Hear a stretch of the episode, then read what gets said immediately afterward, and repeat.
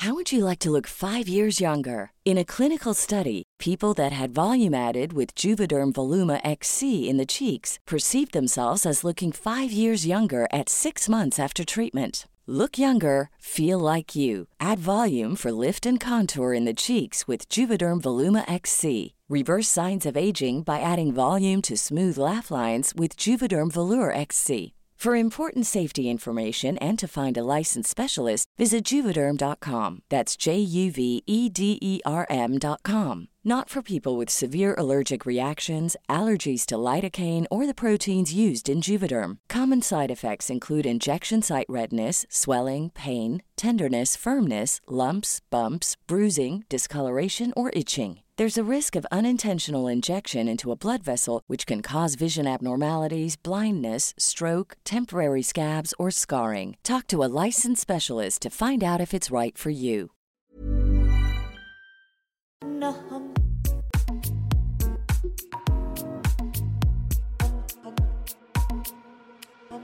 J'adore être entourée juste de, femmes et de pas être une femme pendant ces instants-là, de juste être euh, moi avec ma personnalité, mes envies, les choses que j'aime faire, pas avoir à faire gaffe à euh, comment je suis habillée, à ce que je vais dire, pas avoir à justifier chaque parole un peu féministe. Euh, c'est vraiment vraiment cool. Et ça veut pas dire que j'aime pas passer du temps dans tous les autres espaces possibles, sauf que c'est 90% de mon temps et juste avoir ces 10% où juste je suis plus une femme parce que je suis entourée que de femmes, c'est assez fabuleux. Je crois que tout le monde a le droit de revendiquer des espaces, euh, on appelle ça des espaces safe, et que on peut crier au communautarisme autant qu'on le veut. euh, moi, j'aime la non-mixité. Extimité, le désir de rendre visible une partie de sa vie intime afin de mieux se l'approprier. Euh, donc Paya, quand tu te regardes dans le miroir, qu'est-ce que tu vois? Qu'est-ce que je vois quand je me regarde dans le miroir? Je dirais une jeune femme euh, souriante qui porte généralement un élément en wax. Aujourd'hui, c'est mon fleur et mes boucles d'oreilles. Euh, assez euh, confiante, parfois avec euh, une belle tête et parfois il y a des jours sans, donc les sourcils qui vont dans tous les sens et la peau pleine de, de cratères. Mais voilà, je pense que, c'est ça que je vois dans le miroir le matin.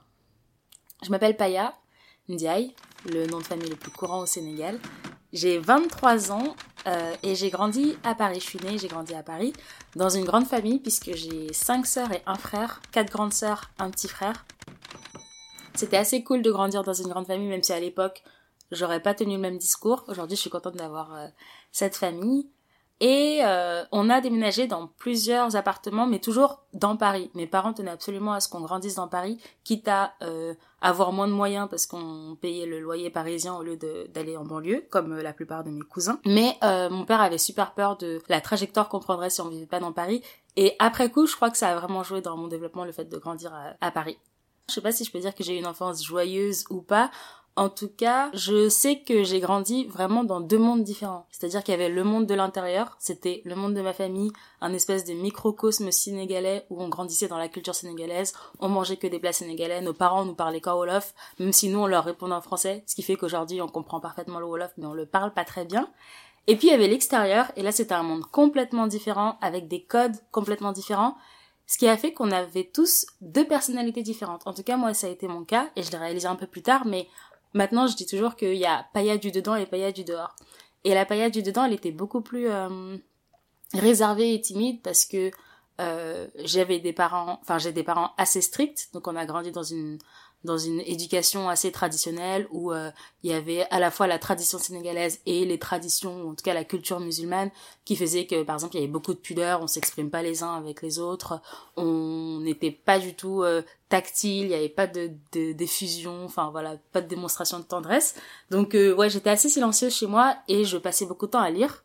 Alors qu'en dehors, c'était tout l'inverse. J'étais ultra extravertie, j'ai toujours eu plein de copines, les profs m'adoraient, euh, j'adorais l'école parce que je me développais beaucoup mieux à l'école, donc euh, c'était vraiment... Autant j'avais l'impression parfois d'être euh, juste inutile chez moi parce que j'étais une de plus dans une grande fratrie, autant à l'école je me distinguais et, euh, et les profs me faisaient me sentir plus euh, importante en quelque sorte. Et cette différence entre la Paya du dedans et cette Paya du dehors, est-ce que c'était quelque chose que tu vivais comme euh, quelque chose de, de dommage, de néfaste, de négatif Ou au contraire, t'étais content d'avoir ces deux personnalités? Non, j'aimais pas être chez moi. Moins je laissais vivre la paillade du dedans, mieux je me portais. Donc euh, Euh, je me suis très vite inscrite à plein d'activités, que ce soit des sports. J'ai commencé à faire du théâtre en cinquième, ce qui a aussi fait une grande différence. Et, euh, et moi, je me, ouais, moi j'étais chez moi, mieux je me portais parce que je préférais largement la paille du dehors. J'étais pas pressée de grandir, mais j'étais pressée de gagner mon indépendance. Mon avenir, je le voyais surtout dans l'extérieur, c'est-à-dire que même aujourd'hui, j'ai beaucoup de mal à me projeter en termes de foyer, de famille et de relations personnelles, alors que je peux très bien, enfin, j'ai plein d'ambitions au niveau de où est-ce que je voudrais vivre, quel type de métier je voudrais faire. J'ai toujours rêvé d'être écrivain, c'est mon rêve d'enfance. je crois que j'ai retrouvé un texte où je devais être en CP, où on me demandait ce que je vais faire plus tard et je disais euh, écrivain. Pour moi, il y aurait un temps où la paillade du domaine n'existerait plus et où je me détacherais un peu de ce monde-là et pour vraiment vivre dans le monde de l'extérieur. Et c'est un rêve que tes parents encouragé ou euh? Ah non, pas du tout. enfin, mes parents étaient assez paradoxaux. Parce que euh, d'un côté, par exemple au niveau de l'école, d'un côté, ils nous encourageaient à fond à être bons à l'école, c'était la chose la plus importante. Eux ne sont pas allés à l'école, donc ils connaissaient pas vraiment le système scolaire français. Par contre, ils savaient que l'école c'est important et qu'il faut euh, bien travailler à l'école et que c'est par l'école qu'on s'en sortira.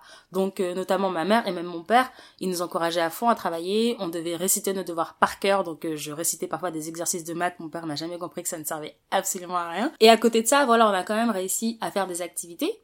En fait, on a grandi avec une espèce de schizophrénie parce qu'on avait deux attentes complètement différentes à l'intérieur et à l'extérieur. Le monde, la société civile, si je pense, si je puis dire, euh, nous demandait d'être de bons élèves, d'être des gens extravertis, qui posent des questions, qui font des activités, qui développent leur talent.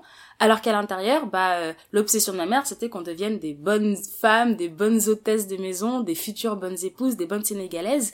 Et les deux attentes étaient parfois contradictoires parce que bah, le temps que je passais à apprendre à faire un parfait tchéboudjen euh, le dimanche matin, c'est un temps que je passais pas à faire mes devoirs, mais en même temps, il fallait quand même que j'ai des super notes à l'école. Et ça, ça s'est euh, résolu plus tard quand je suis arrivée euh, en terminale et que j'ai dû faire un choix pour les études supérieures. Donc, dans l'esprit de mes parents, c'était évident que j'allais rester à la maison et soit aller à la fac, soit faire autre chose, mais en tout cas, toujours en étant à Paris. Alors que pour moi, d'une, je voulais vraiment que les études, le passage aux études supérieures, ça marque une rupture avec euh, tout ce qu'il y avait eu avant. Et en plus, j'avais demandé une classe préparatoire. Et ma sœur, ma... qui en a fait une, et même tous les gens qui en avaient fait une autour me disaient, la classe préparatoire, c'est compliqué, t'auras besoin de beaucoup travailler, t'auras besoin d'avoir ton espace, euh, il faut pas avoir un trop long temps de trajet, enfin en tout cas, faut être dans des bonnes conditions pour le faire. Moi, j'ai toujours partagé ma chambre avec au moins deux sœurs, donc euh, je partageais mon bureau avec ma sœur qui faisait de la couture donc je vous laisse imaginer le bazar que ça faisait. Ma petite sœur qui était en primaire, donc pareil ça aurait pas été possible de faire euh, la prépa dans, chez moi. Donc ce que j'ai fait, c'est que en cachette, j'ai rempli tous les documents pour euh, obtenir un internat en même temps que mon lycée. J'ai signé les documents à la place de mes parents. Voilà, j'ai tout préparé. Euh, je me suis débrouillée. J'ai regardé comment financer aussi euh, mon logement parce que moi je vivais à Paris. Je savais que j'aurais pas l'argent pour me payer un appartement. Mais j'ai vu que certains lycées avaient des internats. Donc j'ai demandé les internats et pour les payer, j'ai vu que si on obtenait la bourse, enfin la mention très bien au bac, on pouvait avoir la bourse au mérite. Du coup c'était mon objectif. J'ai bossé à fond pendant l'année terminale pour avoir la mention très bien. La fin d'année est passée. J'ai obtenu l'internat, j'ai obtenu la mention très bien, donc j'ai obtenu la bourse et j'étais j'avais les moyens d'être complètement indépendante pour partir de chez moi, mais j'avais pas prévenu mes parents. Donc un soir, je rentre à la maison, je dis à mes parents, euh, je déménage demain à l'internat. mes parents étaient tous les deux dans le salon en train de dîner devant la télé. Euh, mon père a tourné la tête vers moi, il m'a regardé et il a dit non. j'ai répondu si et je me suis assise et on a parlé pendant une demi-heure. Il m'a dit qu'il me paierait pas un centime. Je lui ai dit que j'avais ma bourse et qu'en plus ma sœur me paierait euh, le premier trimestre. Parce que heureusement que j'ai mes grandes sœurs aussi qui m'ont soutenu. Finalement, il s'est rendu compte que même s'il était pas d'accord, j'étais déterminée à le faire. Mes valises étaient prêtes euh, et je suis partie le lendemain. Et à ton avis, pourquoi est-ce qu'ils étaient pas prêts? À ce que tu partes? Euh, Dans la tradition sénégalaise, une femme ne peut pas partir de chez ses parents tant qu'elle n'est pas mariée. Donc partir en plus à 18 ans pour aller pour rester dans la même ville donc c'est même pas comme si j'avais un impératif d'aller vivre dans une autre ville euh, sans être mariée c'était pas possible. Euh, d'autant plus que j'avais déjà deux sœurs qui étaient parties de la maison avant que ça leur plaisait pas des masses que la famille au Sénégal parlait parce que euh, regardez euh, les la, la, branche française qui commence à faire n'importe quoi et il y avait un impératif un peu de garder une mainmise sur euh, les, les ceux qui restaient et donc ouais je il fallait surtout pas que je parte de chez moi Hmm. Et, et, les, relations après, après ça, après le fait que tu sois partie avec tes parents, elles ont changé ou pas? Bah, C'est assez étonnant parce que euh, au fur et à mesure de mes années de lycée, ça devenait vraiment étouffant de vivre chez moi. Je m'entendais pas avec mes parents. euh, ils voulaient absolument que je continue à suivre euh, leurs attentes, que je rentre tôt le soir, que, enfin voilà, que je tienne au courant de tout ce que je faisais. Et donc euh, c'était vraiment, enfin c'était le pire possible que je parte de la maison. Et finalement le fait que je parte de la maison et que je revienne seulement les week-ends, ça a un peu adouci nos relations parce que je venais juste le temps d'un week-end, on n'avait pas le temps de se disputer. Et je repartais, même si à chaque fois il me disait oh là là, tu t'aurais pas dû partir, tu devrais revenir à la maison. Au bout d'un moment, ils ont fini par s'y faire. Mes relations se sont vachement améliorées avec mes parents une fois que je suis partie de la maison. T'avais un frère, est-ce que tu ressentais qu'il y avait une manière différente de l'éduquer lui par rapport à toi, la relation à l'indépendance? Clairement. On n'a pas du tout été éduqués de la même façon. Il y avait vraiment une, euh, une binarité entre l'éducation féminine et l'éducation masculine. Tant qu'on était enfant, ça allait parce que c'est mon père qui était plus en charge de nous et qui avait autorité sur nous et le but c'était juste qu'on soit euh, poli bien éduqué et en fait, à partir du collège, quand on a commencé à être euh, adolescente, il y a eu un, un shift de l'autorité de mon père à ma mère. Ma mère est devenue en charge de l'éducation des filles, tandis que mon père était plus en charge de l'éducation des garçons. Parce que maintenant qu'on était bon à l'école et qu'on était euh, plus ou moins éduqués et qu'on était voilà aptes à devenir des adultes, il s'agissait de faire de nous des femmes, tandis qu'il fallait faire de mon frère un homme. Et je sais que mes sœurs et moi, bah, toutes, à 13 ans, ma mère nous a réveillé un jour et nous a dit, bon, maintenant, il est temps d'aller à la cuisine et d'apprendre à cuisiner parce que tu trouveras pas de mari si tu sais pas faire un bon euh, mafé. Alors que mon frère, il a été éduqué à la suite de cinq sœurs qui étaient toutes assez bonnes à l'école et lui, il a grandi à coup de, euh, euh, t'es le garçon, tu devrais être plus intelligent que tes sœurs, euh, t'as intérêt à être bon à l'école parce que t'es le seul garçon, tu dois euh, mieux te débrouiller, les mecs sont plus intelligents que les filles. On entendait ces discours tout le temps. Manque de chance, mes parents sont tombés sur cinq filles qui se débrouillaient bien à l'école et qui étaient féministes, donc on n'a pas laissé les choses se faire aussi facilement. Mon père a déjà dit à mon frère ah non tu touches pas à la vaisselle c'est un truc de fille sauf que nous on était cinq à lui dire bah non c'est ton tour aujourd'hui donc tu fais la vaisselle et euh, ma mère nous a plutôt plus ou moins euh, dans ce dans ce goût-là. Ce que mes parents ont essayé de faire bah ça n'a pas trop marché parce qu'ils se retrouvent avec des femmes féministes qui vivent leur vie et qui sont indépendantes et un mec euh, féministe aussi qui fait sa vie et qui est indépendant et qui se considère pas ni au-dessus ni différent parce que c'est un homme je me demande souvent si j'ai d'abord compris que j'étais une femme, enfin, que j'ai d'abord compris ma condition de femme avant de comprendre ma condition de noire. Et je crois que j'ai d'abord compris ma condition de femme parce que j'ai grandi dans un foyer noir, donc la couleur n'avait pas de, de, enfin, ça n'avait aucun sens, ça n'avait pas d'impact sur euh, ma vie. Alors que le fait d'être une femme, comme je vous le disais, très vite j'ai compris que j'étais une fille et que j'allais être éduquée comme une fille et que mes modèles c'était des modèles féminins et que voilà j'étais censée avoir un monde féminin jusqu'au jour où et ma mère par exemple me disait toujours tes copines alors qu'un frère c'était tes copains. Donc euh, elle partait même du principe que j'avais pas de copains. Mais quand je suis arrivée au lycée et notamment en terminale j'ai commencé à prendre plus conscience de tout ça à lire mes premiers ouvrages féministes à avec une copine par exemple le pour la journée de la femme on était allé voir euh, euh, je crois que c'était euh, Woman Up, une association féministe. Et l'année d'après, quand je suis arrivée à l'internat, euh, je me j'ai pris une grosse claque, mais pas du tout niveau féminisme, plutôt niveau conscience de ma race en quelque sorte. Dans mon lycée en tout cas c'était un milieu assez blanc mais je me sentais pas particulièrement en décalage avec les gens autour de moi, ça restait un milieu assez populaire ou en tout cas assez de gauche. Enfin voilà, ça n'a pas été un gros un gros changement, mais c'est le fait justement d'arriver à l'internat où il y avait 30% de boursiers, où il y avait beaucoup de gens qui étaient descendants d'immigrés, que je me suis rendu compte que ah mais il y avait un truc et que je laissais de côté toute une partie de mon identité simplement parce que j'avais personne avec qui en parler. Et donc là j'arrive dans cet internat et pour la première fois de ma vie, je suis entourée de euh, de noirs, d'arabes, de musulmans euh, qui sont tous descendants d'immigrés, qui ont vécu soit à Paris soit en banlieue, qui sont tous très bons élèves et ça aussi, c'était un, un, grand, un grand changement parce que par exemple, dans mon collège, il y avait plein, on était une grande majorité dans ma classe, en tout cas, de, de descendants d'immigrés. Mais pour la plupart, j'étais un peu l'exception, l'intello. Euh, enfin voilà, donc je me sentais un peu en décalage. Et là, non, pour la première fois, je voyais vraiment des gens qui partageaient énormément de caractéristiques avec moi. Et donc, le fait, par exemple, de me retrouver avec une personne musulmane en face de moi, ça fait que pour la première fois, j'avais des conversations sur mon rapport à l'islam. Alors qu'avant ça, bah, ça a toujours été un truc qui ne me concernait que moi, puisque personne autour de moi n'était musulman. Et là, voilà, on a commencé à avoir des conversations, à se poser des questions, et c'est vraiment là que tout, a changé, si je peux me permettre. Et euh, ça s'est accompagné de lecture, surtout. Je lisais énormément, et euh, je crois que j'ai d'abord commencé par la littérature américaine, donc euh, je suis tombée dans Maya Angelou, j'adorais, j'écoutais Nina Simone, euh, je lisais euh, James Baldwin, j'avais envie, j'achetais plein de livres de partout et je me suis connectée un peu à tout un héritage autour de cette question de la race et de la façon dont les caractéristiques personnelles déterminent la façon dont tu évolues dans le monde. Je crois que c'est à partir de là que j'ai commencé à réaliser dans quelle mesure mon existence ne dépendait pas seulement de qui j'étais, de ce que je faisais, de mon travail, de ma personnalité, mais aussi du fait que bah, j'étais noire, du fait que je venais d'une classe populaire, du fait que euh, je venais de que j'avais une culture musulmane et que j'étais musulmane. Et euh, j'ai réalisé que ça allait pas forcément être pour le mieux que ça allait peut-être me poser des problèmes et que le meilleur moyen d'éviter que ça devienne des difficultés c'était de me saisir un peu de cette question et de savoir comment est-ce que moi j'allais j'allais gérer ça et que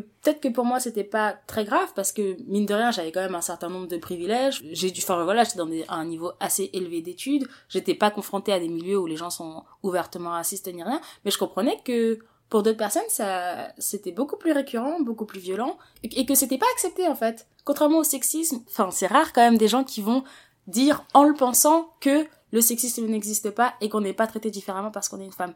Alors que le racisme, j'avais l'impression qu'il y avait une volonté de nier que les gens sont traités différemment en fonction de l'apparence qu'ils ont ou de leurs origines euh, ethniques ou, ou culturelles. Et donc, c'est plus sur ça que je me suis concentrée. J'avais plus personnellement envie de lutter contre le racisme que contre le sexisme.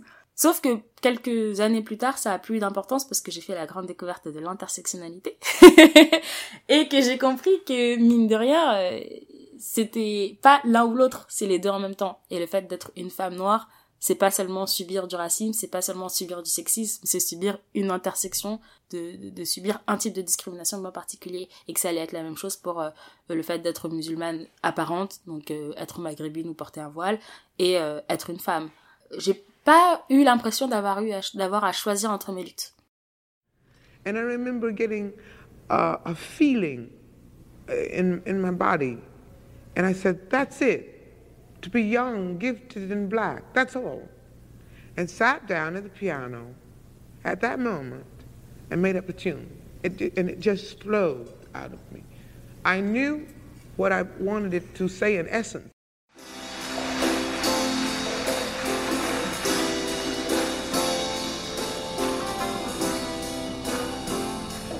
You are young, gifted, and black.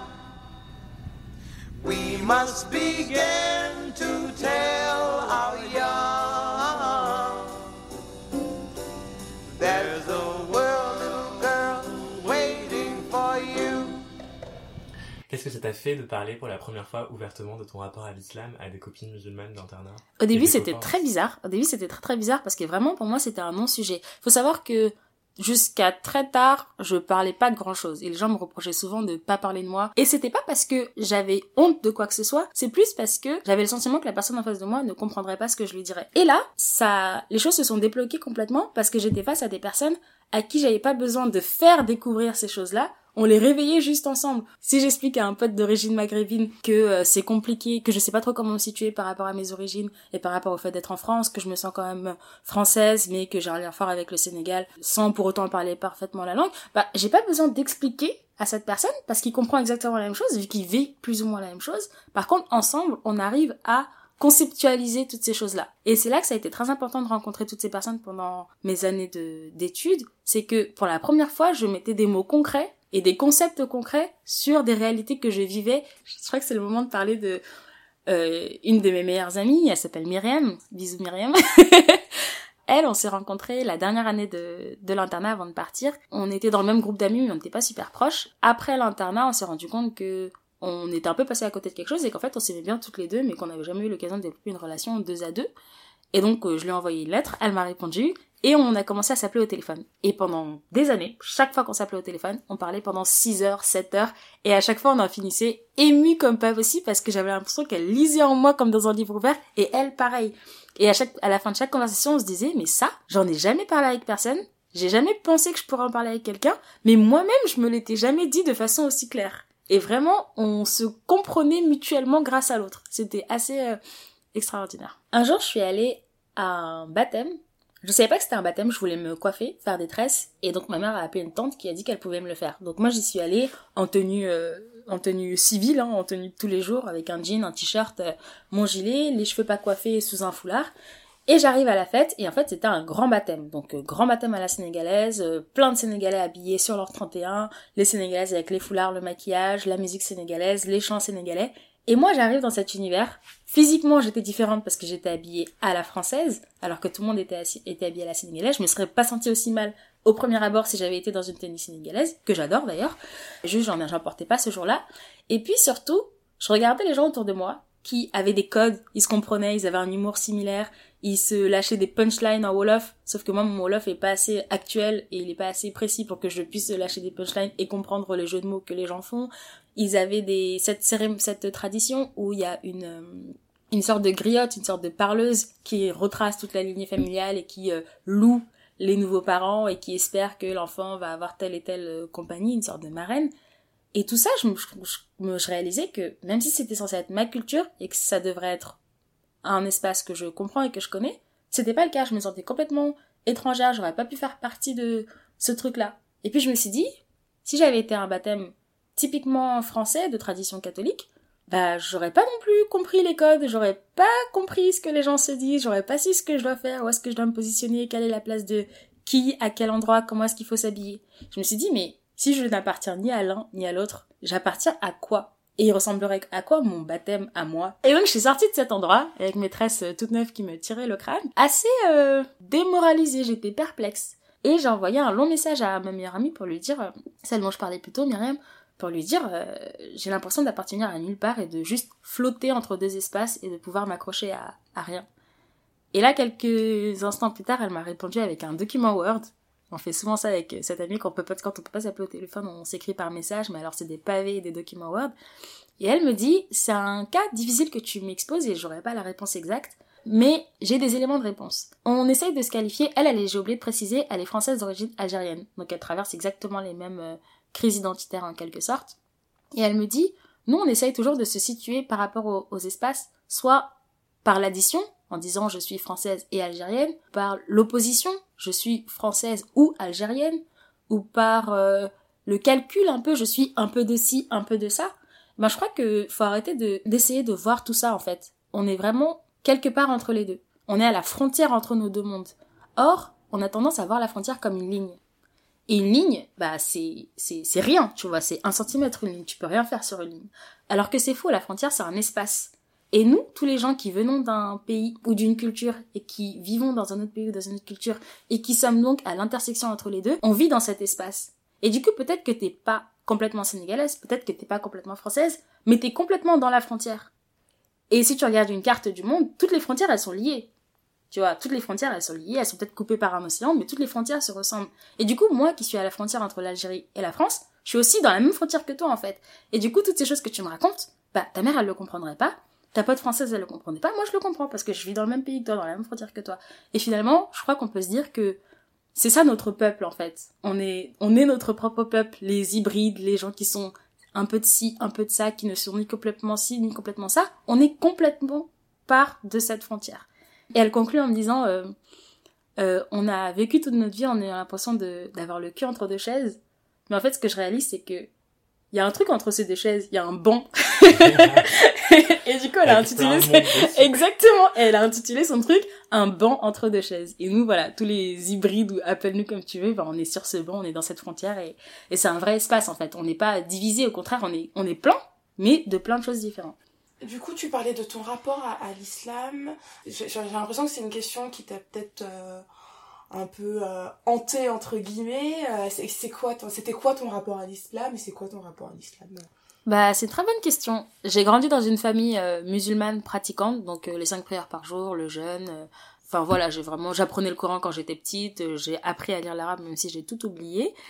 Et c'était pas du tout un effort que j'avais à faire puisque je vivais dans une famille musulmane et c'était la norme. Et le fait de partir de chez moi, ça a tout changé parce que d'un coup, c'était plus la norme. D'un coup, quand je rentrais chez moi après le le- l'école, bah, il y avait pas tout le monde chez moi qui rattrapait ses prières. J'étais la seule à, enfin, c'était mon initiative personnelle de aller faire mes, d'aller faire mes ébullitions, d'aller dans ma chambre et de faire ma prière. Du coup, fatalement, à partir du moment où c'est plus la norme et que tu continues à le faire, bah tu finis par t'interroger sur euh, ce que tu fais et pourquoi. Et autant avant, même si ça a jamais, enfin voilà, on a toujours eu plein d'explications autour de l'islam, donc c'était jamais juste euh, faire des, des actes sans, sans y penser.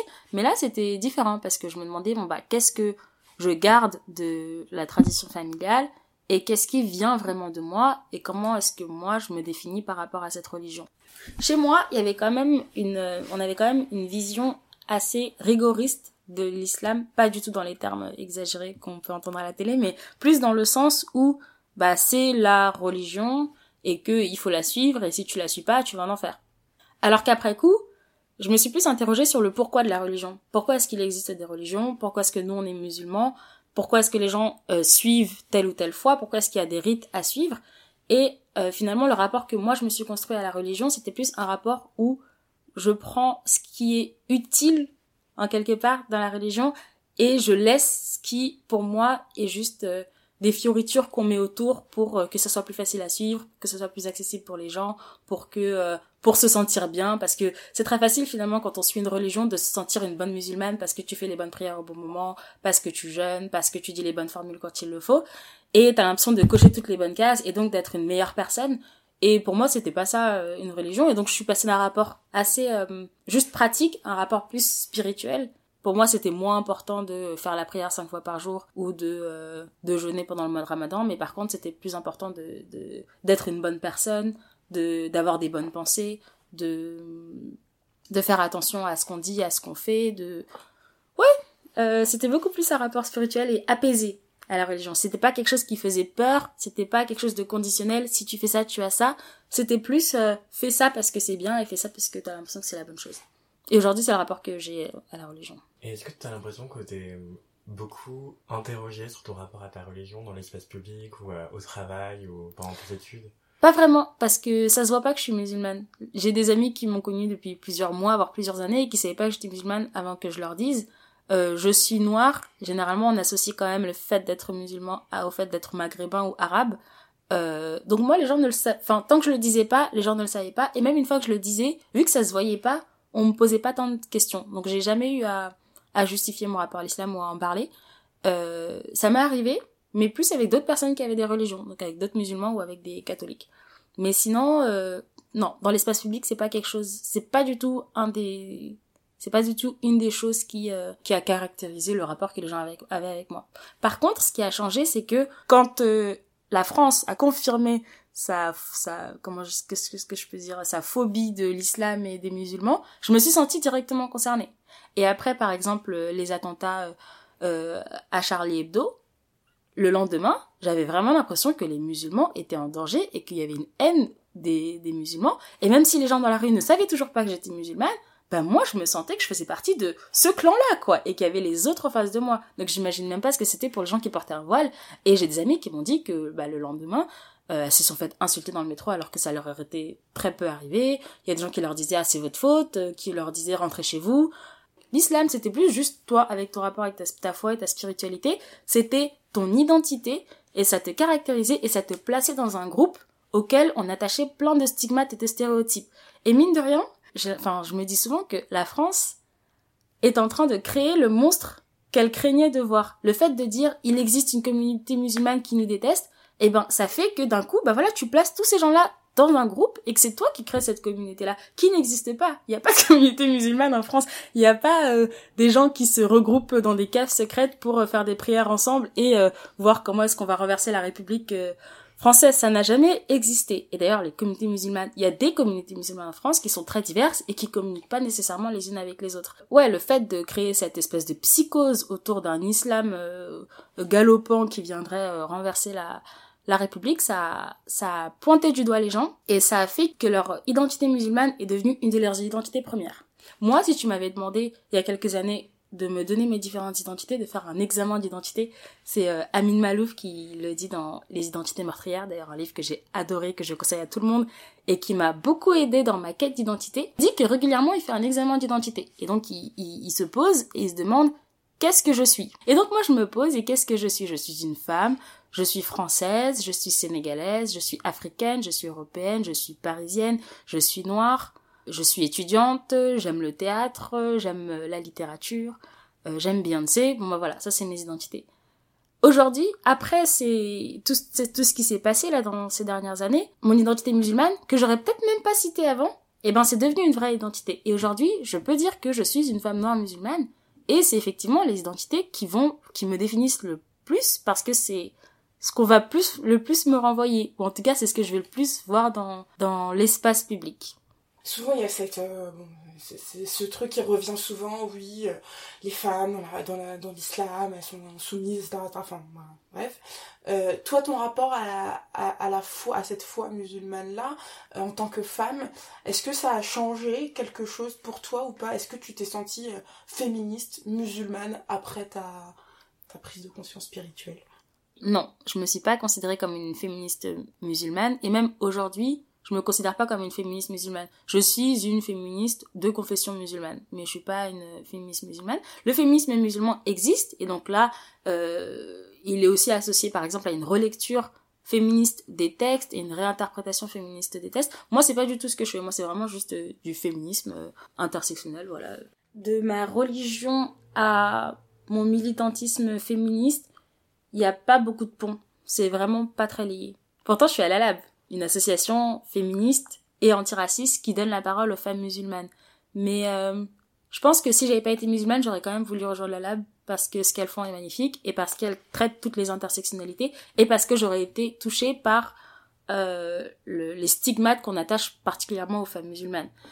Donc je j'arrive jamais à définir dans quelle mesure est-ce que le fait que je sois musulmane ça a joué dans le fait que je rejoigne la. Ce qui m'a le plus marqué quand j'ai regardé le documentaire de Sarah Zwack, la fondatrice de la lab, c'était le fait qu'elle parle justement de euh, sa jeunesse et de la schizophrénie dans laquelle elle a grandi parce qu'elle a grandi dans une famille musulmane assez ouverte avec un rapport euh, absolument tranquille à la fois et que de l'extérieur on lui a une image des femmes musulmanes oppressées, soumises, euh, qui n'avaient pas le droit à la parole. Et donc elle, elle s'est dit bah c'est pas possible d'être comme ça, soit c'est moi qui suis une exception, soit c'est le monde qui se trompe. Donc je vais partir dans le monde pour voir et rencontrer des femmes musulmanes badass.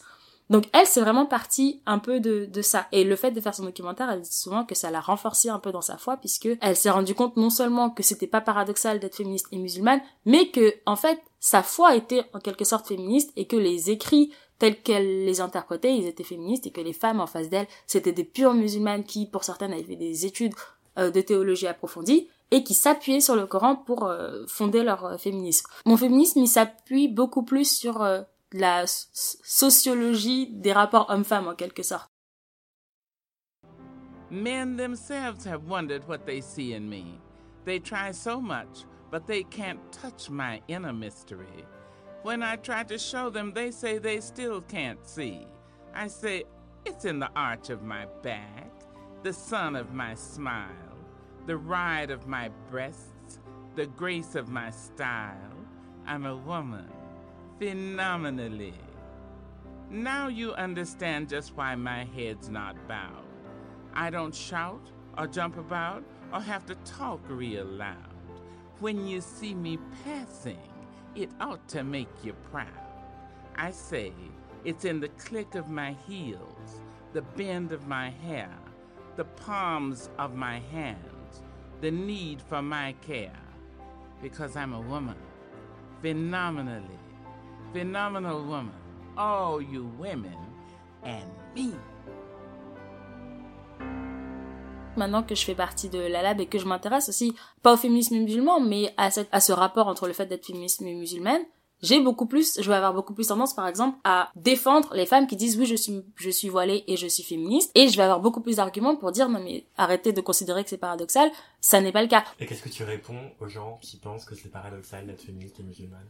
À la lab, généralement, quand, euh, enfin très souvent, quand des gens nous invitent à prendre la parole sur euh, soit des plateaux, soit euh, dans des journaux, soit pour des conférences, ils vont nous donner comme thème féminisme et voile ou peut-on être féministe et musulmane.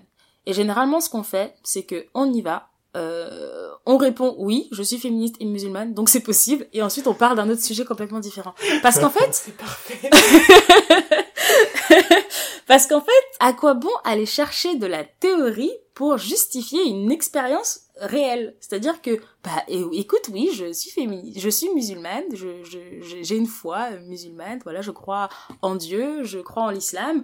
Euh, à côté de ça, je manifeste quand il y a des manifestations féministes. Je suis féministe et musulmane. Il n'y a pas de paradoxe. Je ne suis pas folle. Oui, c'est possible.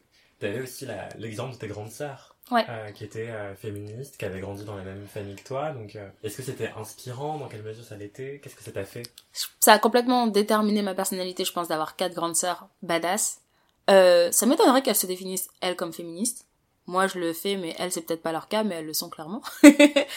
en fait, elles ont jamais laissé leurs conditions de femme déterminer leur, euh, leur avenir et leurs envies et ce qu'elles allaient faire. Donc, euh, c'était logique que moi, je réagisse pareil et que je me dise pas du tout, ah bah, elle, elle a pas pu faire ça parce qu'elle était une femme, donc je le fais pas non plus. Là, au contraire, c'était, ah bah, elle fait, elle est, c'est une femme, elle fait tous les sports qu'elle veut, elle va vivre à l'étranger, euh, elle fait sa life, euh, je peux faire la mienne aussi. J'ai toujours eu le sentiment que, que c'était important d'apporter ce qu'on pouvait apporter dans une cause. Et avant, c'était des causes diverses et variées, que ce soit l'écologie, euh, l'égalité des chances à l'école ou d'autres choses. Et après, quand mes préoccupations principales, ça a été toutes ces, réalisations que je faisais, à savoir euh, le féminisme, le racisme, l'homophobie, l'islamophobie et, et toutes ces autres formes de discrimination, je me suis rendu compte que c'était thérapeutique de d'agir parce que t'es plus impuissant face à une discrimination à laquelle tu peux rien ou en tout cas qui n'est pas de ta faute. Donc pour le coup les discriminations que tu subis c'est pas du tout de ta faute. Par contre tu peux ne pas être impuissant et faire en sorte que elles ne se produisent plus ou que les gens qui les qui les qui, qui en sont à l'origine euh, se rendent compte que c'est pas possible et qu'ils arrêtent ou qu'ils n'aient juste plus le droit de le faire parce qu'il y a des lois qui passent. Et donc pour moi ouais, c'est à la fois euh, me rendre utile en en contribuant à une cause qui est plus grande que moi et juste pour moi-même me rendre compte que je suis pas impuissante face à ces situations et que euh, j'agis pour qu'elles cessent. Qu'est-ce que tu donnerais comme conseil à quelqu'un qui veut s'inscrire dans une asso.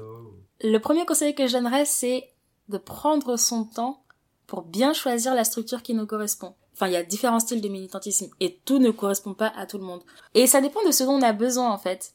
Euh, Il y en a qui ont besoin de d'agir, d'être tout le temps dans l'action, de faire des manifestations, de signer des manifestes, de de crier dans la rue, euh, qui qui aiment, qui ont besoin de voilà de, de pouvoir exprimer leur colère et d'en faire quelque chose. Il y a d'autres associations au contraire, comme à la Lab, où la préoccupation principale c'est de créer un espace de repos.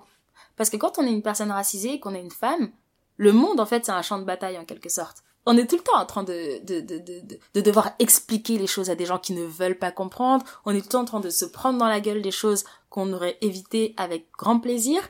Et on n'a pas le choix de cette chose-là.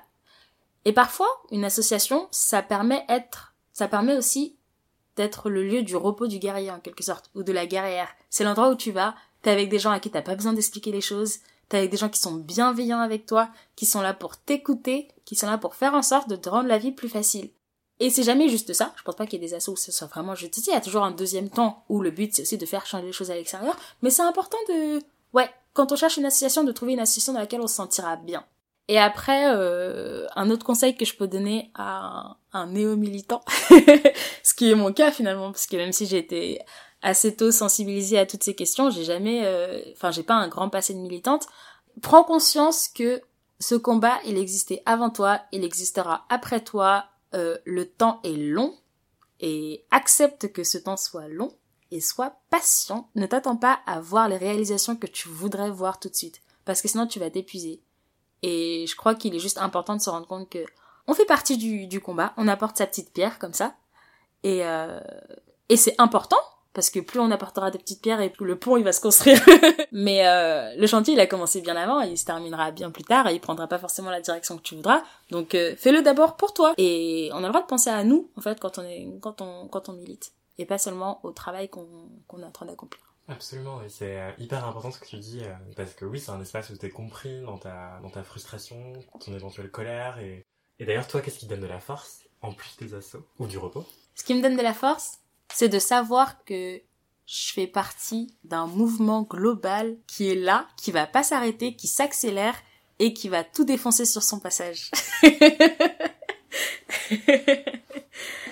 et vraiment, chaque fois que je lis un livre et que l'auteur met pile les mots sur ce que je ressens, ou chaque fois que je vais à un événement d'une asso et que je me dis waouh, je savais pas que c'était possible d'exprimer quelque chose aussi bien, ou je savais pas qu'on avait avancé à tel point sur ce chantier-là, eh ben, j'en sors galvanisée. Et du coup, à l'inverse, dès que je vois que euh, il y a euh, un con sur une chaîne publique qui dit qu'on peut pas s'appeler euh, je sais pas comment et, et, et être français. Je me dis je me dis plus euh, oh là là il fait chier celui-là. Je me dis on est là mon gars. Tu peux râler tant que tu veux mais nous on est là et on oppose une vraie résistance. Et tu peux rien. Et les choses se font. Tout à l'heure t'as dit quelque chose qui m'a interpellé. T'as dit que la déconstruction était un privilège. Qu'est-ce que tu veux dire par là? Je pense qu'une fois qu'on comprend la réalité dans laquelle on vit et le pourquoi du comment, on a un rapport complètement différent à cette réalité-là. Et bah, je vais donner l'exemple de mes deux sœurs, voire même de mes trois sœurs, avec lesquelles on a un rapport complètement différent euh, à ces questions de discrimination. J'ai une grande sœur qui est beaucoup plus littéraire, donc euh, elle, elle a fait des études de, de, de, littérature, elle est très poussée, elle aime beaucoup lire, euh, elle apprend très vite, et euh, elle a fait notamment, par exemple, sa, son mémoire de fin d'études sur euh, l'esclavage et la façon dont il s'est poursuivi de manière indirecte après. C'était un peu l'esclavage, rupture ou continuité. Et elle explique comment aujourd'hui les hiérarchies euh, sociales, comment la répartition des métiers, la répartition géographique des gens, elle découle encore euh, de l'esclavage. Et donc voilà, elle, elle sait très bien théoriser les choses et les comprendre de l'intérieur, d'un point de vue sociologique ou historique. Mais par contre, elle a jamais ressenti le besoin d'être dans l'action et de militer contre ces discriminations-là. C'est plus, voilà, elle les comprend, elle le sait, et, quand il lui arrive quelque chose ou qu'elle lit qu'un événement euh, s'est passé, elle saura l'expliquer. Et donc pour elle, elle a un rapport assez pacifié, j'ai l'impression, au racisme et au sexisme.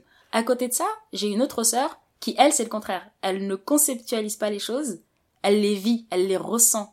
Et du coup, si elle subit une situation de racisme, ça va l'énerver. Si elle voit dans un article que euh, une dame s'est faite insulter dans l'avion parce que elle était noire et que le mec à côté l'a traité de grosse vache noire, eh ben, elle va juste être profondément énervée. Et moi, je suis un peu à l'intersection entre les deux. J'arrête pas de parler d'intersection. et moi, je suis un petit peu entre les deux. C'est-à-dire que je conceptualise les choses, j'aime bien comprendre les concepts, lire des choses, euh, voilà, parler avec des personnes, mais en même temps j'aime bien être dans l'action. Et finalement, on a des énergies complètement différentes. Ma grande sœur, le fait d'avoir, de comprendre les choses et de les avoir euh, théorisées, ça tamponne euh, le réel. Donc ça fait que bah, le réel, il n'a pas tant d'importance que ça parce que il est expliqué. Mon autre sœur, au contraire, le fait de pas les avoir conceptualisées, ça fait qu'elle les ressent encore plus fortement et ça se transforme en colère. Et la colère, c'est épuisant. Alors que moi, vu que bah, j'ai un pouvoir derrière, vu que j'agis et que je peux agir, eh ben cette frustration, elle se transforme en énergie. Et finalement, l'énergie, c'est ce qui te permet d'avancer. Il va y avoir un moment de colère, mais qui va aussi aussitôt être transformé en énergie. Je suis énervée, donc je vais agir contre cette, cette situation. Alors que mon autre ça va être juste, je suis énervée, donc je suis énervée, et donc ça me prend de l'énergie, et donc j'aime pas ça. Et l'autre, ça va juste être, je ne peux pas m'énerver puisque j'ai compris. Et euh, voilà, je crois que le fait de pouvoir se déconstruire, ça permet de d'avoir de, un recul par rapport euh, à la situation, aux situations qu'on vit et de juste pas être euh, euh réceptacle, ouais voilà, de, de ces discriminations et au contraire les, les, les, maîtriser hein, en quelque sorte. Et je dis que la déconstruction c'est un privilège parce que comme tout privilège, il n'est pas accessible à tout le monde. La déconstruction parfois ça demande un certain niveau d'études et d'ailleurs les milieux militants euh, c'est un truc qu'on se reproche et qu'on nous reproche beaucoup à juste titre, c'est que bah tu vas dans une euh, dans asso euh, antiraciste ou tu vas dans une asso féministe, souvent c'est des femmes qui ont un haut niveau d'études, qui ont lu des sociologues, qui ont fait de la recherche, qui ont eu peut-être l'occasion de voyager pour comparer leur situation avec celle d'autres pays, qui sont aux États-Unis, qui ont eu accès à des écrits en anglais par exemple, tout le monde n'a pas cette chance de parler anglais. Et, euh, et voilà, toutes ces ressources-là. Et du coup, on développe avec ça un vocabulaire, des terminologies que tout le monde ne comprend pas. On va parler à tout bout de champ d'intersectionnalité, de misogynoire, de... Et euh, il y a une espèce de... Ça crée une espèce de d'écart entre personnes qui subissent peut-être les mêmes discriminations, mais qui ne peuvent pas se les approprier de la même façon. Et je crois qu'en tant que personne qui a accès à cette déconstruction, on ne doit pas oublier ça.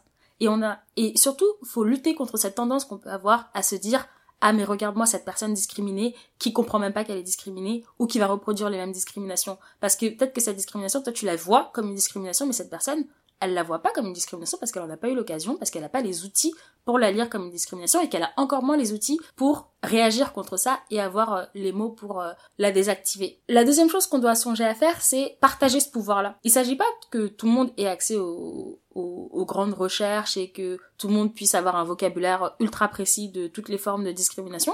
Par contre, on peut aussi expliquer les choses de façon très simple. Plutôt que d'utiliser le mot intersectionnalité, on peut dire euh, le fait d'être euh, une femme et le fait d'être euh, queer, et eh ben ça crée une autre forme de discrimination. on peut expliquer les choses en termes très simples sans avoir à utiliser des mots compliqués. Et puis surtout, on peut être les alliés à notre tour des personnes qui subissent des, discriminations et qui n'ont pas forcément tous les moyens d'action. je m'explique. Là, par exemple, on a euh, des employés d'un hôtel qui se, qui se rassemblent régulièrement et qui, et qui font une grève, qui font la grève et qui manifestent contre leurs conditions de travail eh ben nous on va pas aller se réapproprier ce combat là parce que moi euh, je suis pas euh, je suis pas femme de ménage je suis pas euh, agent de service j'ai des études qui vont me permettre d'avoir un emploi qualifié. Donc je vais pas aller me réapproprier leur lutte et dire oui nous les femmes noires on nous paye mal. C'est pas vrai c'est pas ma situation. Par contre ce que je peux faire c'est que bah, si j'ai des compétences juridiques je peux les mettre au service de leur lutte. Si il faut écrire un article bah moi peut-être que je sais écrire et je vais pouvoir écrire cet article peut-être que moi en tant que chargée de communication, je pourrais aller voir les femmes qui vont s'exprimer elles-mêmes, mais leur dire ah bah ça passe bien de parler de telle ou telle façon, voilà à quel journal vous pouvez vous adresser. Contribuer, voilà, apporter les outils que moi j'ai en tant qu'allié sans me réapproprier la lutte et sans surtout parler à leur place sous ce prétexte que moi je parle mieux qu'elles, en quelque sorte. Donc euh, voilà, c'est en ça que je trouve que la déconstruction c'est un, un, privilège et que il est important qu'on le garde en tête en tant que militante et qu'on le mette au service de toutes celles qui subissent et de tous ceux qui subissent des discriminations. Ça va mettre un TED Talk. Est-ce que, Paya, tu t'es déjà sentie majoritaire? Euh, L'année dernière, comme beaucoup d'afro-descendants, je pense, je suis partie euh, dans mon pays d'origine, au Sénégal, où j'ai vécu pendant trois mois. J'y étais déjà allée quelques fois quand j'étais petite, seulement deux, trois fois, donc c'est pas un lien très fort. Et à chaque fois, j'y allais avec ma mère, celle qui était en charge. Euh, elle me présentait les gens de la famille, j'oubliais aussi vite quel lien de parenté on avait. et euh, voilà quoi, c'était plus euh, deux mois de, de vacances euh, pour revoir la famille. Là, j'ai voulu y aller moi-même, toute seule, être en charge de mon propre voyage. Et j'ai passé trois mois dans la capitale, alors que d'habitude j'allais toujours dans les petites villes. Et c'était incroyable de vivre dans un pays où tout le monde est noir. C'était oufissime. Enfin, je sais pas comment expliquer, mais quand il y a toujours un espèce de petit murmure, imaginez, imagine de vivre avec un petit murmure comme ça qui parasite un peu tout ce que tu dis. des fois, tu l'oublies parce qu'il est juste en, fond, ça t'empêche pas de parler, de vivre ta vie, mais euh, il est quand même là. Et d'un coup, il s'éteint. Et là, je te rends compte que, merde, il te gênait quand même pas mal. Et ben là, là, c'était pareil. Le, le fait, euh, le, c'est ouais, c'est le fait de savoir que je suis absolument minoritaire et que je suis une minorité discriminée dans, dans un pays. Euh, une fois que j'ai quitté ce pays-là, que je suis arrivée dans un pays où ma couleur n'avait juste aucune importance, où en fait j'étais plus noire, j'étais parce que la, le fait d'être noir, c'est vraiment juste une réalité sociale. Là, c'était plus du tout une réalité, j'étais plus noire, personne n'allait parler de ma couleur. Et eh ben, ça a éteint complètement le murmure et c'était vraiment reposant. Bon, après, j'ai rencontré d'autres problèmes, mais euh, mais celui-là, en tout cas, euh, il, était euh, effacé. Et c'est bien la preuve que on n'invente pas, parce que quand on se retrouve dans un autre pays ou quand on se retrouve à être majoritaire, on, réalise à quel point c'est agréable quand même de pas avoir à justifier son existence. Et euh, oui, justement, ce murmure-là, euh, tu l'évoques, on en parlait avec Anthony, euh, cette voix un peu sourde dans ta, dans ta tête qui va, te, qui va te pousser à te comporter d'une certaine manière pour que tu sois pas trop visible, de dire des choses qui vont être, paraître un peu problématiques, que tu vas vouloir rattraper parce que bah, en face de toi, il y a une altérité qui te considère comme minoritaire, tu vois pour ne pas nommer les choses. Et euh, oui, et du coup, c'est très parlant que tu que évoques ça, euh, ce murmure-là. Et c'est pareil quand je me retrouve dans des espaces exclusivement féminins. Euh, j'ai une copine qui me dit, qui commence à me dire que je suis androphobe parce que je passe beaucoup de temps dans le milieu féminin. C'est faux. C'est juste que j'adore être entourée juste de, femmes et de pas être une femme pendant ces instants-là, de juste être euh, moi avec ma personnalité, mes envies, les choses que j'aime faire, pas avoir à faire gaffe à euh, comment je suis habillée, à ce que je vais dire, pas avoir à justifier chaque parole un peu féministe que je vais dire, euh, c'est vraiment vraiment cool. Et ça veut pas dire que j'aime pas euh, passer du temps dans tous les autres espaces possibles, sauf que c'est 90% de mon temps. Et juste avoir ces 10% où juste je suis plus une femme parce que je suis entourée que de femmes, c'est assez fabuleux. Je crois que tout le monde a, le droit de revendiquer euh, des espaces, on appelle ça des espaces safe, et que on peut crier au communautarisme autant qu'on le veut. moi j'aime la non-mixité. Aux arts miraculeuses, on a lu Césaire et Prévert. On viendra vous faire la guerre avec la parole poudrière. On désigne plus l'ennemi parce qu'il est partout, même en nous. On va mourir debout parce qu'on a vécu à genoux. On est sourd aux slogans élimés par trop de manifs. On devient arrogant, on veut rimer comme des canifs. On a plus 20 ans, mais on n'en aura jamais 60. Car on bouffe du bisphénol à l'heure d'une planète suffocante. On fait de nous des enfants pour nous interdire des luttes. Donc nous on va redevenir adulte, on a coincé nos rages entre le mérite et l'héritage. Et les puissants confisquent ce que les pauvres se partagent à leur chaise musicale. Personne ne joue, personne s'assoit. On occupe du terrain, être indigné, ça va de soi. Je voulais mettre les pieds dans le plat et parler genre des amours, euh, de la sécurité, mais je sais pas, enfin dans quelle mesure. Euh, bah j'ai des, une anecdote quand même à raconter vu qu'on parle un peu du combat de la guerrière. Je sais pas si s'il tombe dessus, il va me tuer. Ces dernières années, j'ai été très proche d'un homme, euh, blanc, on était juste amis. Enfin, on a toujours été juste euh, amis, en fait, on s'est vachement rapprochés, ce qui était assez étrange parce que on est extrêmement différents l'un de l'autre. Vraiment, on, dans un même pays, je crois qu'on peut difficilement faire deux personnes aussi différentes. C'est-à-dire que lui, il vient d'un milieu bourgeois, catholique, euh, euh, pratiquant assez particulier. Il est scout. Euh, il vient... Enfin voilà, c'est vraiment euh, la France telle que je l'ai jamais connue. Parce que moi, encore une fois, j'ai connu quand même la France euh, de milieu moyen, voire modeste. Et j'ai jamais connu la Haute-France en quelque sorte. Et là, c'était un peu le cas. Euh, et moi, en face, il a toujours été dans des écoles privées, catholiques. Il a vécu dans un milieu ultra homogène, en fait. Très à droite, au mieux Fillon, au pire FN, ouvertement, enfin pour certains, ouvertement raciste, homophobe, tout ce que tu veux. Et là, il y a quelques années, il tombe sur moi, alien total, une femme noire musulmane de milieu populaire. Il avait jamais vu ça. Je pense qu'à un moment, il avait jamais été proche d'aucune personne racisée. Je pense qu'il avait jamais non plus eu d'amis musulmans. Et en soi, ça n'a jamais, enfin, on s'est jamais posé la question.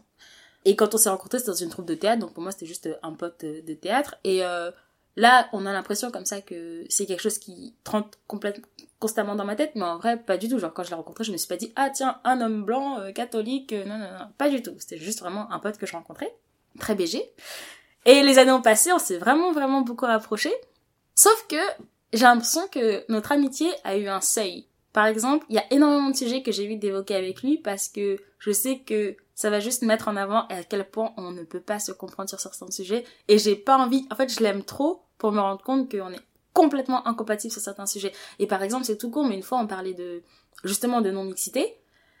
Et il me disait, ouais, t'as vu cette polémique sur l'université, ils ont organisé, euh, ils ont organisé une réunion non mixte euh, interdite aux hommes ou je sais pas quoi. Euh, je trouve ça, je trouve que c'est du n'importe quoi. Donc moi je lui explique un peu les intérêts de la non-mixité. Je lui dis que ça, ça permet de, de, libérer une parole qui peut pas être libérée autrement, que c'est soulageant parfois de pas avoir expliqué des notions de base entre personnes qui font telle ou telle chose. Et vraiment, on a parlé pendant une demi-heure de non-mixité, et pour lui c'était une aberration totale. Et je me disais, et ça arrive très souvent, voilà, qu'on part sur des sujets très légèrement militants, très légèrement féministes ou, ou antiracistes, je me rends compte que il comprend pas.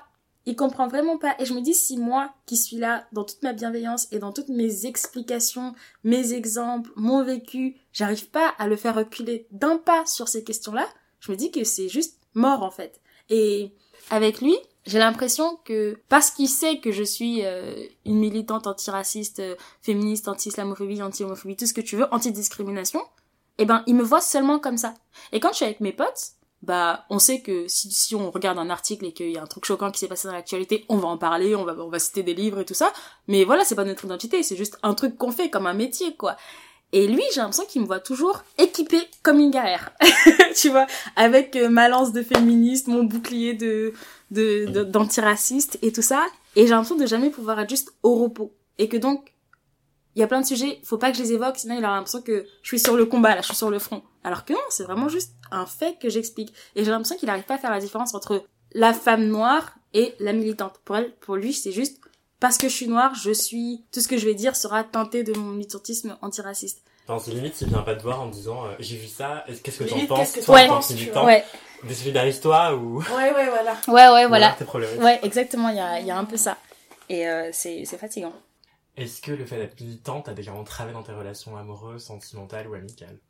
Ouais, clairement. Genre, euh, bah, disons que si je rencontre quelqu'un, même si on se plaît et que j'ai l'impression que il est même un petit peu raciste ou qu'il est un petit peu sexiste ou que juste il a pas conscience qu'il n'a pas fini sa déconstruction, ça va me stopper direct. Pour moi, c'est pas grave de pas finir sa déconstruction. Aucun de nous n'est complètement déconstruit. Peut-être que moi, euh, quand je vais parler de transphobie par exemple, bah je, je vais utiliser les mauvais termes ou je vais pas savoir telle ou telle chose ou j'ai des idées reçues. Quand je vais parler d'homophobie la même chose. Peut-être qu'il y a des choses que je ne sais pas. On n'est jamais complètement déconstruit. Et même par rapport au racisme c'est pas parce que je suis une femme racisée que je comprends tout au racisme et que moi-même j'ai pas des préjugés face à d'autres communautés.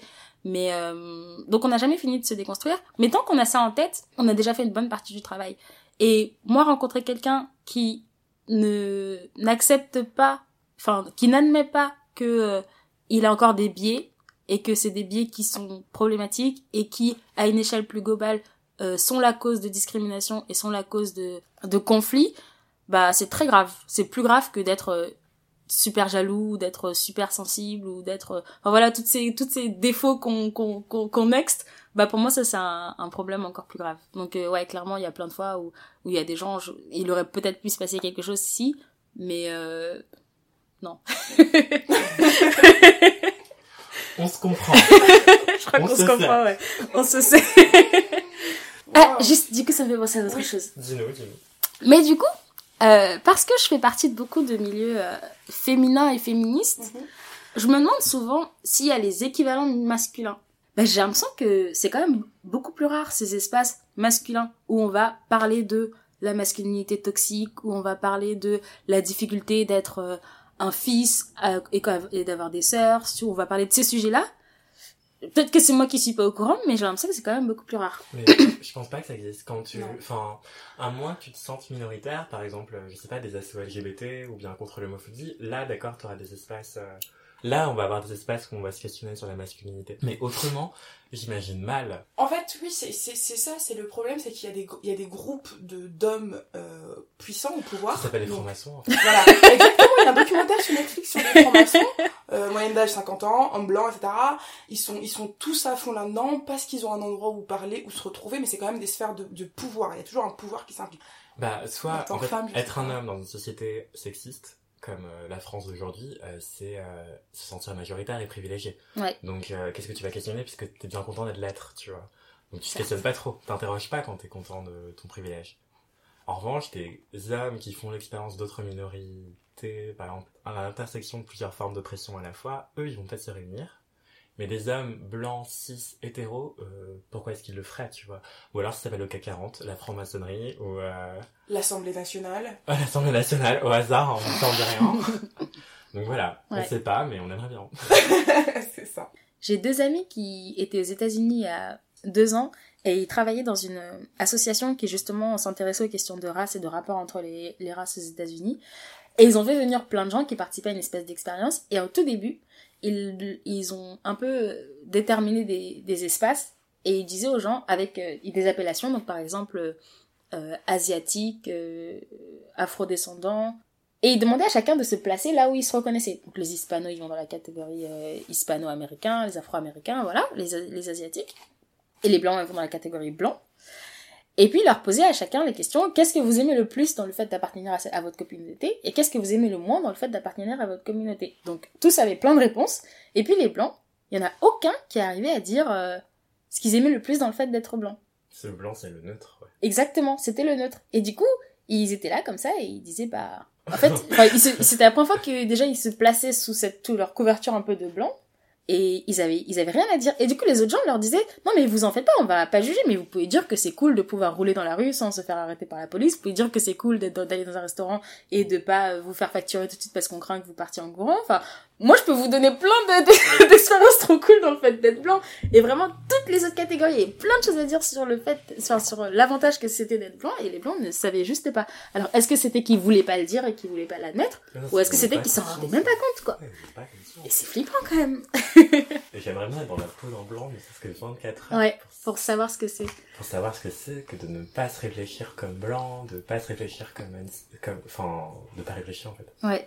De pas, euh, sans d'éteindre à jamais le, le murmure. Comment est-ce que tu gères le fait euh, de pas répondre totalement aux attentes de tes parents, notamment vis-à-vis du mariage, du métier euh, Est-ce que c'est une pression? C'est la grande question du moment et la grande préoccupation de ma mère. Donc euh, moi j'ai quatre grandes sœurs, j'ai 23 ans et elles ont toutes entre 23 et 31 pour la plus âgée. Aucune n'est mariée. Toutes font des choses trop cool dans leur vie, mais euh, ça n'a aucune importance parce qu'elles ne sont pas mariées. Donc euh, régulièrement, on a le droit à un sermon sur pourquoi est-ce que euh, une femme s'accomplit dans le mariage, pourquoi est-ce que la plus vieille là qui a 30 ans, c'est la catastrophe si elle a pas d'enfant encore et que elle donne un mauvais exemple à ses petites sœurs, pourquoi est-ce que c'est bien d'avoir une carrière mais que ça n'a pas d'intérêt si à côté tu développes pas ta propre famille. Donc ouais, c'est vraiment la préoccupation principale. Et c'est fatigant, mais il s'agit plus de trouver l'équilibre entre ce qu'on dit à nos parents, la façon dont on leur euh, explique qu'on ne collera jamais aux attentes qu'ils veulent, et la façon dont nous on vit notre vie. Je sais qu'il y a des choses qui vont toujours déranger mes parents. Et là, par exemple, le plus beau cadeau que je pourrais faire à ma mère, ce serait de lui présenter euh, un prétendant euh, acceptable et de lui dire on se marie l'année prochaine. Elle serait ravie. Je pense que ça, ça s'inclut tout simplement dans l'ensemble des difficultés qu'on traverse quand, on est un enfant d'immigré et qu'on a une culture différente de celle de ses parents. Et là, on parle du mariage, mais c'est la même chose pour plein d'autres choses. Je suis pas 100% sénégalaise, je suis pas 100% française, je suis un peu des deux pourtant, et j'ai pas l'intention d'abandonner ni l'un ni l'autre de ces héritages. Et donc régulièrement, je vais prendre des décisions qui vont contre ma culture sénégalaise ou contre ma culture française, qu'on va me reprocher d'un côté ou de l'autre, mais euh, c'est ma trajectoire et euh, j'ai jamais été de ceux qui veulent être en couple. Ça a jamais été un truc pour moi. Mais quand même je voudrais me marier, avec qui est-ce que je me marie Tu vois, c'est-à-dire que bah moi je suis dans cette frontière. Je crois que j'ai toujours eu l'impression que le couple, c'est une complication supplémentaire. Et que tant que j'aurais pas l'impression d'être avec quelqu'un avec qui c'est plus simple que si je n'étais pas avec cette personne, eh ben je préfère ne pas être en couple avec quelqu'un, tu vois. J'ai l'impression que si c'est pour m'ajouter difficulté, une difficulté supplémentaire ou une charge mentale supplémentaire, euh, non merci. Il y a vraiment deux types de publics. Il y a les gens pour qui c'est ça n'a pas trop de sens, donc ils vont pas vraiment me croire, ou ils vont me dire euh, oui mais tu verras quand tu tomberas amoureuse, ou qu'ils vont me dire euh, t'as pas trouvé la bonne personne, ou qu'ils vont me dire euh, tu dis ça parce que t'es pas en couple en gros. Et puis il y a tous les autres qui pensent comme moi. Et à côté de ça, j'ai beaucoup d'amis racisés qui ont fait des hautes études, qui se revendiquent ou non féministes, mais qui sont de toute évidence féministes. Enfin, en tout cas, pour moi, à partir du moment où tu as lu Americana et que tu as marré Americana, tu es à la fois féministe et antiraciste et génial. J'adore Amanda. voilà et euh, qui sont brillantes, qui sont super belles, intelligentes, tout ce que tu veux, et célibataires. Mais alors éternel célibataire. Et pour moi, c'est pas un hasard. Quelles sont les raisons Je sais pas. Est-ce que c'est parce que, comme on le disait plus tôt, bah, y a pas nos, on a beaucoup moins d'équivalents masculins en quelque sorte, c'est-à-dire des gens qui vont être déconstruits, qui vont être un peu militants, qui vont euh, euh, avoir un certain niveau d'études, même si c'est absolument pas euh, important, mais ça, ça joue finalement dans la socialisation, puisque c'est les personnes que tu rencontres autour de toi dans ton milieu professionnel ou dans tes études et qui comprennent le sexisme parce que de toute évidence une femme féministe elle va avoir du mal à être en couple avec un, mec sexiste et donc ouais on est une espèce de petite communauté de, de, de, de, femmes pour qui tout va bien mais qui sont célibataires et qui euh, ne considèrent, pas nécessairement ça comme un problème parce qu'elles voient personne avec qui elles auraient voulu être en couple quoi c'est pas parce qu'on est genre euh, on a subi des désillusions amoureuses des trucs comme ça c'est juste bah pour l'instant je vois personne avec qui ma vie serait mieux si j'étais avec cette personne-là. Parce que soit je, on se comprendrait pas, soit euh, j'accepterais pas certains aspects de sa personnalité ou réciproquement, ou on est juste des visions différentes. Quoi. En fait, c'est ça, j'ai aucune envie de me contenter de quelque chose. Pour moi, c'est pas comme ça que ça fonctionne le couple. Et je crois que j'attache trop d'importance au couple pour me mettre en couple en tolérant des choses que je pas, euh, que je devrais pas accepter. Pour moi, le couple, c'est censé être le lieu du repos du guerrier. Pour moi, dans un couple, s'il y en a un des deux qui comprend pas le, le, militantisme de l'autre, eh ben, c'est-à-dire qu'il y aura toujours des moments où tu vas devoir aussi te justifier et réexpliquer ou juste lâcher l'affaire. Et pour moi, quand tu rentres chez toi le soir et que t'es avec euh, ton partenaire, bah, tu dois pas avoir à, à importer toutes tes, toutes tes luttes extérieures dans ton foyer. C'était Extimité, le récit de la conscientisation et de la déconstruction de personnes minorisées. Retrouvez-nous un dimanche sur deux sur Apple Podcasts, Spotify et SoundCloud. La musique du générique était un extrait du morceau Tonabi de l'artiste Persian Empire. How would you like to look five years younger? In a clinical study, people that had volume added with Juvederm Voluma XC in the cheeks perceived themselves as looking five years younger at six months after treatment. Look younger, feel like you. Add volume for lift and contour in the cheeks with Juvederm Voluma XC. Reverse signs of aging by adding volume to smooth laugh lines with Juvederm Volure XC. For important safety information and to find a licensed specialist, visit juvederm.com. That's J U V E D E R M.com. Not for people with severe allergic reactions, allergies to lidocaine, or the proteins used in Juvederm. Common side effects include injection site redness, swelling, pain, tenderness, firmness, lumps, bumps, bruising, discoloration, or itching. There's a risk of unintentional injection into a blood vessel, which can cause vision abnormalities, blindness, stroke, temporary scabs, or scarring. Talk to a licensed specialist to find out if it's right for you.